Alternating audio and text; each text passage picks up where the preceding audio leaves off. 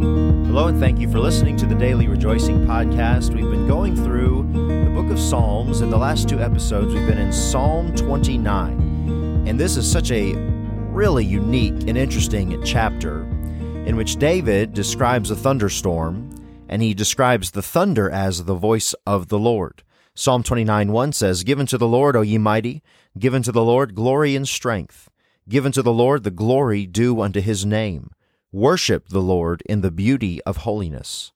The voice of the Lord is upon the waters. The God of glory thundereth.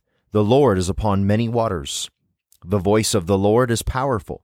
The voice of the Lord is full of majesty. The voice of the Lord breaketh the cedars. Yea, the Lord breaketh the cedars of Lebanon. He maketh them also to skip like a calf, Lebanon and Sirion like a young unicorn. The voice of the Lord divideth the flames of fire. The voice of the Lord shaketh the wilderness. The Lord shaketh the wilderness of Kadesh. The voice of the Lord maketh the hinds to calve, and discovereth the forests. And in his temple doth every one speak of his glory. Yesterday we looked at those verses 3 through 9. Friday we looked at verses 1 and 2, if you're just tuning in, you might want to listen to those as well if you're interested in those verses. But today we'll conclude the chapter in verses 10 and 11 in Psalm 29. I'll read them first. The Lord sitteth upon the flood. Yea, the Lord sitteth king forever. The Lord will give strength unto his people. The Lord will bless his people with peace. What a great way to end this chapter. David has said that the voice of the Lord can best be described in nature as the thunder. You listen to the thunder and it rolls in and it's mighty and it's deafening. And when it's right over you, it's intimidating and it causes you to fall flat on your face, literally. And a lot of devastation can roll through when there is a storm. A storm comes, a storm goes, and depending on the severity of the storm, somebody might look at what comes about and say, that was a terrible thing that happened. This community has experienced something terrible, and I wouldn't argue with any of that. But I want to tell you, as a Christian, as a believer, we see things differently. We do. We see things in our own life in a different light than the unbeliever. Because the believer, the child of God, somebody who's trusted in the Lord, understands, or they, they ought to understand, how powerful God is. They understand the sovereignty of God. And they understand that even when something bad comes about, God can still work his purposes, his will, even through all of that. We're talking about a literal storm here in Psalm 29. But let me just for a moment talk to you about a figurative storm. We all have storms that come into our life all the time. Everybody does. You do, I do, all God's children have storms. All the people on the earth who aren't God's children yet uh, uh, have storms. Everybody has storms. Everybody, everybody. And when those storms roll through, we can get discouraged, we can be intimidated.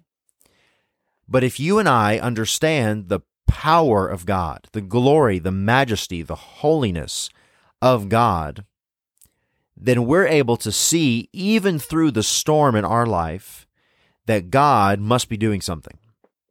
That God is doing what is right because we're worshiping the Lord in the beauty of holiness. Remember that? And verse number nine, I believe, the beauty of his holiness, the beauty of holiness. Um, look in verse number 10, excuse me, that was verse, that was num- verse number two, the beauty of holiness. Verse number nine, we read that, uh, uh, in his temple doth everyone speak of his glory. So he's holy, he's worthy of our glory. So verse number 10, the Lord sitteth upon the flood. Now, before we go on there, I read, and I didn't read this in Hebrew, but I read a commentary, I read that the Hebrew word used for flood here in verse number 10 is the same word used to describe the flood of Noah's day back in Genesis. In fact, it's the only other place in the Bible that particular word is used and translated flood here. Because what David is saying is even in utter devastation, total and complete earth destroying flood, as in the flood of Noah's day, God is sitting upon that situation. Nobody would argue that the Lord was in the flood of Noah's day. He orchestrated it because he's holy. He did what was right. He also provided a way of grace. He provided an escape. For a hundred years, Noah preached righteousness and he invited any and all who would to get into the ark. Of course, this is a type of Christ. The door is a type of Christ. Only one way. Everybody is welcome, but, but very few chose the way of salvation from that devastation because of sin, because violence covered the whole face of the earth and everybody perished except for Noah and his family. And you could look at that and you could think about it and you could take a perspective and say, wow, how cruel of God. No, no, no. How gracious of God. How just of God. How holy of God. Because everyone else was filled with violence and everything that they only thought about and did was only evil continually. God and his righteousness and his holiness, the beauty of his holiness, had to judge. And yet, God, in his grace, his graciousness, provided a free way of escape if they would just believe the preacher of righteousness, Noah, and get on the ark. Isn't that something?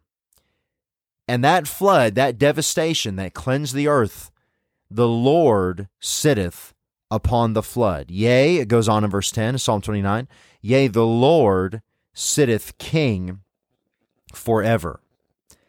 God is always doing right, and God is powerful.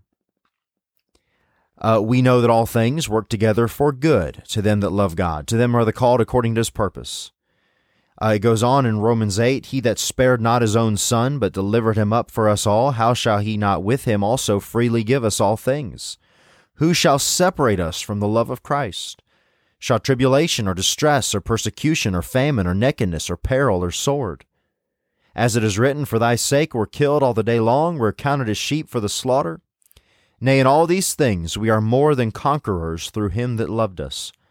For I am persuaded that neither death, nor life, nor angels, nor principalities, nor powers, nor things present, nor things to come, nor height, nor depth, nor any other creature shall be able to separate us from the love of God which is in Christ Jesus our Lord. And in the storms of life, we can be sure that the Lord sitteth upon the flood. And yea, the Lord sitteth king forever.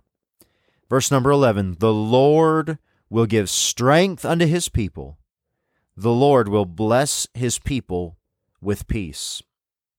And so, even as the utter de- devastation, it seems like, is happening all around you, and the storm of life is rolling in, hey, remember that your loving heavenly Father, He is only going to do what's best for you. He is only going to do right. He is only, can only be good. And here's what he offers to his people. Here's what he offers. If you're a believer, you're a child of God, you're one of his own. Here's what the Lord offers you today strength and peace. Even though the storm is mighty, it's scary, the lightning crashes, it's terrifying, it's far reaching, it's everywhere.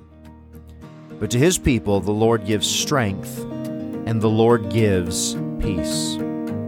Jesus said, Peace I leave with you, my peace I give unto you. Not as the world giveth, give I unto you. Let not your heart be troubled, neither let it be afraid.